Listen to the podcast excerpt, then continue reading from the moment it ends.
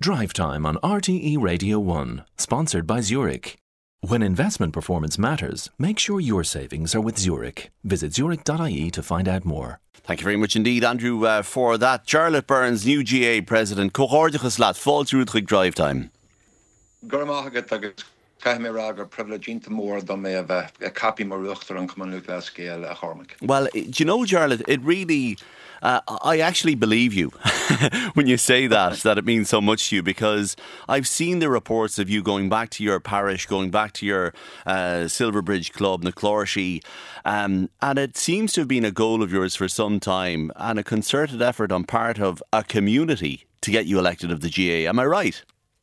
Yes, uh, Silverbridge is a very small community in South Armagh. I would have to say, like in many other communities in the north, you know, the GAA isn't simply recreational distraction for us. It is our life. It's everything that we have. And the GAA was there for us at a time, difficult, dark times throughout my childhood in the 70s and 80s. And for us, for our little club, our little corner of insignificance, as we would all have seen of us, uh, we've never won a championship, and we're in the shadow of that great club across uh, McGlen, who have won so many championships in all Ireland, and who give us such great example uh, for us to, for us now, not just me, but for our club to have produced a president of the GAA is a really incredible honour and almost hard to believe. Mm, it struck me as I was reading about you, Jarlath, for this interview that you played juvenile football.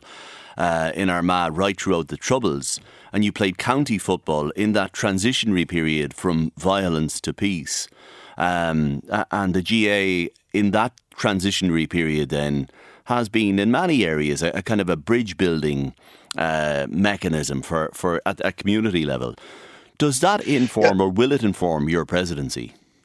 It will to an extent, uh, Cormac, but we've moved away from that time now. We've moved into a completely different era in the north. And I suppose one of the things that does inform against the fact that I know what it was like because I played at the worst possible time that you could have played uh, county football. Because I remember when Paddy Moriarty was our man and Rosemary Nelson was also a solicitor in, in Lurgan, and she was murdered and putting Paddy Moriarty got got a call to say that his life could be in danger as well. And we actually had to stop training for about maybe two months around that time and just training our clubs uh, alone. But thankfully, those days are, are over us now, and we're in very, very much brighter days. And uh, the north is a completely different place now. But the, the GAS people of the north. And, and it really it speaks to the basic uh, instinct that we have as irish people in the love of your local place. And i think that's very important in the world in, in, in today's in modern society. Mm-hmm. what do you think your your or what will your priorities be as president of the gaa jarlath? Well as somebody who came from the playing side of things um that was the highest. Do you know, do you know, Jarlath, the, the, line. Just to be fair to you, the line is breaking up a little bit. So what we'll do is we, if you uh, have a little bit of patience, listener, we'll try and re-establish a be- better line with uh, Jarlath Burns. You can send us your questions and observations to five one double five one. We'll be back in a tick. Drive time on RTE Radio One with Sarah McInerney and Cormac Ó hEadhra. And we're back with the uh, new president of the GAA, Jarlath Burns. Sorry about the uh, break there, Jarlath. Um, yeah, I was asking you about your priorities. Yes, yes, sorry about that. Uh, anybody who lives in South will know the mobile phone reception wouldn't be wonderful here. but um, yes, I suppose the first thing that people have focused on is the fact that we have appointed Jim Gavin as uh, the chair of the Football Review Group 2024. 2025 is a rule change year in the GAA, and rather than bringing all of those motions to Congress, we've decided to do it more strategically. We asked for any motions to be in for 2023. They're going to go through those. They're going to see what the mood of the of, of the country is. There's a, an incredible amount of data regarding the game in the last 10 years. And we, we're, we're just going to look at the type of game that we want for the next 10, 20 years. Because at the moment, while there are plenty of fantastic games being played, too many of the games are, are, are being spent really just passing around the half forward line. And there are tweaks we can make maybe to improve it in that respect. Okay, and since you brought in fo- uh, football and the Football Review Committee, let me ask you about that then. As you say, and I think you mentioned it in an interview with GAA.ie, this lateral passing, people are referring to it as a bore. And I know some people, as you mentioned, are intrigued by it. But will you tweak the game so it'll be go forward football? As much as possible, and there are many people who actually enjoy that, and I think that it's being unfair on defenders because defending is a skill that can be very attractive to watch as well. I know, but I mean, people were happy to watch Arsenal under George Graham. It doesn't mean it was exciting football, though. Well, Arsenal won plenty under George Graham as well, but I'm not. I'm not making that argument. I think you're right. Uh, uh, there is room definitely for, for, for, for, for good defending and for attractive defending, but in games where defences are on top, it means that you're not seeing the, the artistic player and the player getting space because realistically, Cormac, we all know that any forward, in order for him to function, needs a little bit of space around him to, to do what he does best. And that's what we want to see great scores, great forward play. And I think that's what we're lacking at times in some games where we have defences on top or everybody channeling defenders right back. So the, you wouldn't be against 13 aside, for example, or not allowing the ball to go back to your own half?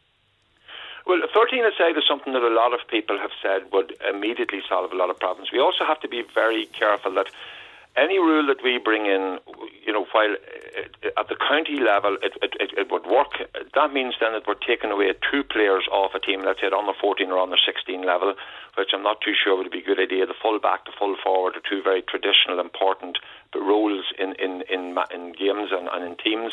And uh, uh, but I'm not ruling that out because I won't be chairing this okay. committee. It'll be Jim Gavin and, and, his committee will be making all of those decisions. But okay. it's certainly something that has been spoken of as a possible solution. Another huge conundrum you have is the cost of running county teams. Forty million euro was spent in 2023 on running county teams. Surely that that has to be reversed in some way. Yes, and in every single county that I went into last year when I was canvassing for this role, every county said that they were struggling to come up with that money, and it was becoming more. And they were channeling money from other areas into the county team. And it's nobody, everybody is at fault and everybody is a victim because whenever you hand your team to the new manager, you do so on the expectation that he is going to deliver. And managers operate in a very high performance culture. They are expected to win and they want to be better than the rest. And it's the backroom teams are getting bigger and, and the nutrition side of it and the cardiovascular side of it. So I suppose we have to remember we are an amateur game and the people who suffer at the, at, at the finish up really are our players. And I would argue that you know our players are amateurs, are professionals in everything apart from the fact that we don't pay them for their services. And I think we need to give our players a, some semblance of their lives back, and county officials as well to give them a little bit of breathing space. This is going to be difficult, but there is definitely a mood now in the country to, to change this. And are you seeking to uh, reverse the, the funding or the financing of county teams in a way to help with the integration of the GAA and the LGFA and the Camogie Association as well, because it was mentioned, wasn't it, at uh, the conference at Congress, that integration would put a strain on GAA resources. So if you roll back in the amount that the GAA has to fund certain teams, well, then you have more money for integration. That is right, Cormac. We almost have to go back to stay still. And in the last 10 years, we have doubled the amount of money we are spending on, on county teams. We just simply can't continue. That's unsustainable. It's, a, it's really a waste of money in many respects as well, because we all know there can only be so many winners at the, at the, at the end of the year. And as we prepare for integration and equality, we have to make sure that if we are, we, we cannot simply be tripling the 40 million into 120 million a year, or else we'll become insolvent. And we do have a lot of other priorities as well, particularly around infrastructure. There's, I think there's about 40 different infrastructure projects going on.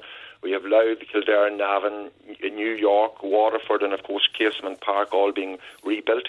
And Semple Stadium is another priority for us. And I'm not saying that we should put all our money into infrastructure, mm. but part of what we do as an association has to be creating spectator comfort at our grounds. And expectations of our, of our supporters have risen in the last 20 years. And we simply cannot expect them to have, have the conditions in our county grounds that, that they have become used to in the last 20 years. Yeah, and I'm going to ask you about integration in just a second, but is that right? Uh, if integration happens, it'll put a strain on GAA resources. So who's going to uh, lose well, out? It, who, who lose well, out? What it, counties, uh, Jarlath? Well, it, it will put a strain on county resources if we have not prepared for it financially ourselves, and if we don't stop the spending that we are making on county teams.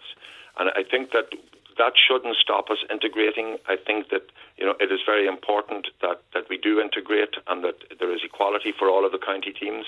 And uh, but I just think we have to do it in an orderly way. That's why this is going to take three years because we we have to get our house in order ourselves. And if you don't we get also your, have your a lot costs, of work to do around the country. that's a key question. Then, if you don't roll back those costs adequately in three years, could it stall integration?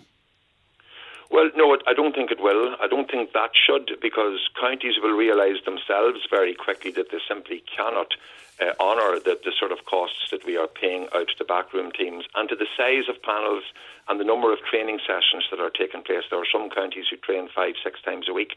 That that's from an amateur status perspective, and amateur status is one of our values. We simply can't continue with that. So that's why this new amateur status committee will such have a wide remit, and I'm really interested to see what proposals Okay. come up with. And one of them will be Cormac, where we're going to license each county, where each county will have to apply for a license, and that will come into good governance, audit and risks, and making sure that the money is being spent wisely. Can I ask about integration? It's a question I asked of your uh, predecessor. Uh, would you be happy, or would you like for the men and women's game to be uh, funded equally? Well, I think that that's something that the integration committee will have to grapple with, and even in the current situation, the protocols which have been agreed for ladies football and camogie, uh, part of which is being funded by the GAA, do not actually have that at the moment. Why not? What, what's your view on that? Well, there is an argument to say that as it stands at the moment, the stakes in men's football and hurling are uh, incredibly high given the, the amount of pressure that there is on players, the amount of, of obligations that they have, the amount of training that they do. But I would like to move it not to the a same for the women, where though? we can equalise it. It, are the stakes not as high uh, for the women's game? Well, sometimes, you know, Armagh, for example, played their match yesterday live on television in front of 13,000 people uh, against Donegal. And that does create an extra layer of expectation and pressure on players. And I know because my son was one of them. And I'm not saying that, that, that equality shouldn't mean that everybody should get the same tra- training, uh, training expenses, travelling expenses, meals after games. Of course they should whenever full integration comes. But as we go towards that, I think that it's important we do it incrementally because all of this is inevitably going to come at a cost to the to the counties. And this is why this process that I have embarked on is so important for us to ready ourselves whenever that moment comes.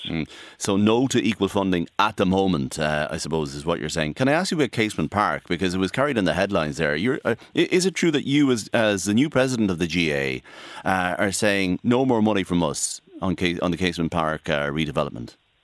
That's correct because um, we we have pledged 15 million uh, and added to the government government money which the Irish government have very generously given to the GAA. It's now gone up to 55 million that the GAA is offering. And I don't see why we should have to go beyond that for a number of reasons. Firstly, we haven't budgeted for it. There's a very laborious process to be gone through before you can start uh, uh, uh, making pledges like that. I don't have the power to say that uh, we should be given any extra money. It's the GAA's Infrastructure and Finance Committee and Ard Chomhairle will make those decisions. But I just think that it is very unfair given the fact that the GAA were happy with the original plan, which was a multi-purpose stadium at the Maze complex. 330 million was what that was going to cost. It's not our fault. We were not the people who pulled out of that.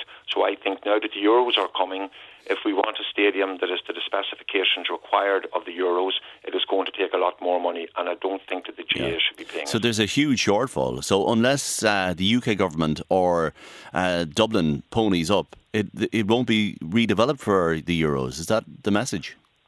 Well, we are waiting now for Chris Heaton Harris, the Secretary of State, to make good on the promise that he made to us in May 2023 that um, that now that the Euros have, have come to Belfast, that he is going to commit to, to building a stadium to commensurate with the needs of UEFA Cup matches. And tomorrow we are meeting UEFA officials in Belfast, and we just hope that those people leave with the confidence that the British government is going to to actually bart hair and her, as they say in Irish. They're going to do as they say. Okay, and we'll uh, wait and see. I asked people what they wanted to ask you um, at the very start of the programme, and online ticketing and paying for tickets at the stiles with cash was mentioned again.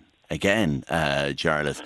And um, Nicky Brennan, I know, former GAA president at Congress, says they might be going to games with the walking stick, but they're still entitled to respect. And he mentioned older uh, supporters going to the grounds and not being able to put their hand in their pocket and pay for tickets at stiles with cash. Is that a big mistake being made by the GAA at the moment?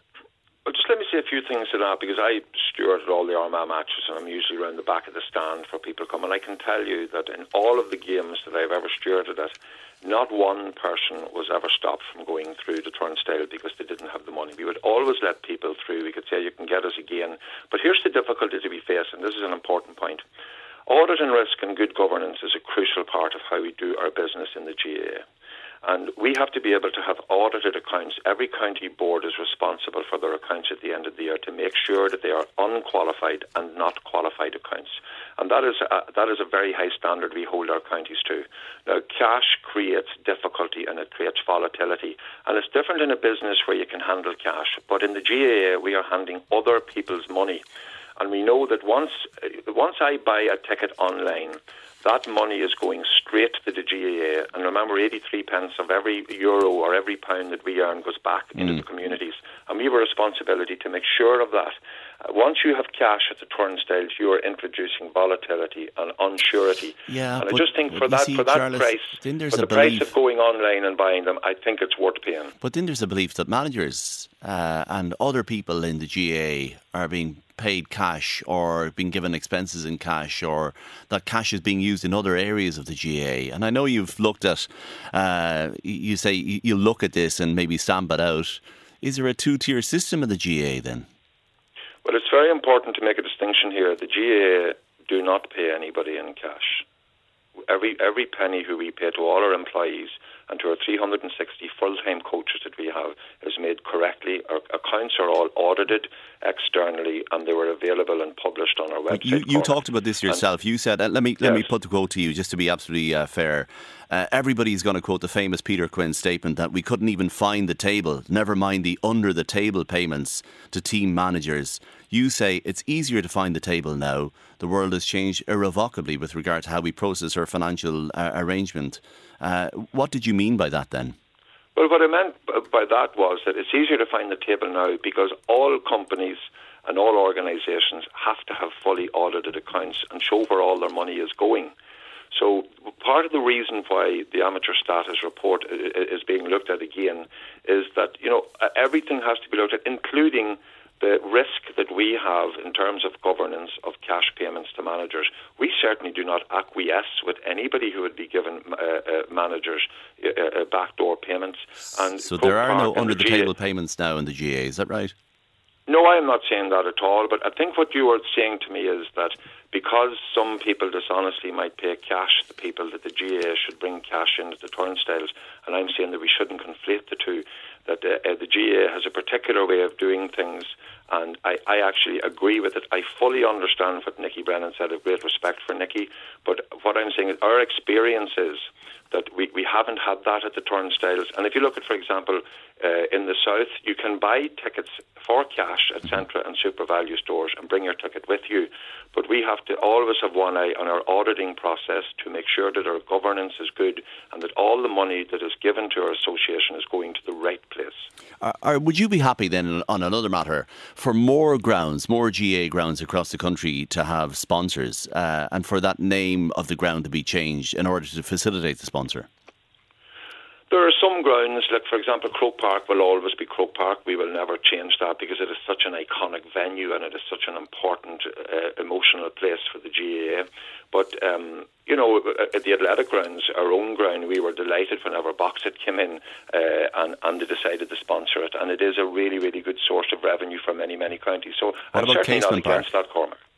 Well, Casement Park, inevitably, I would imagine there will be a sponsor come in there. That will be a decision for the Antrim County Board and the Ulster GAA whenever it is built. But we will focus our minds firstly on getting it built. And once that happens, naming rights, pouring rights, all of those other things will come into focus. Okay, it's going to be an interesting uh, three years for you as GAA president. Cohordichas lat, as I say, uh, Jarlath Burns, Uachtarán Chumann Lúthchleas Gael, Mila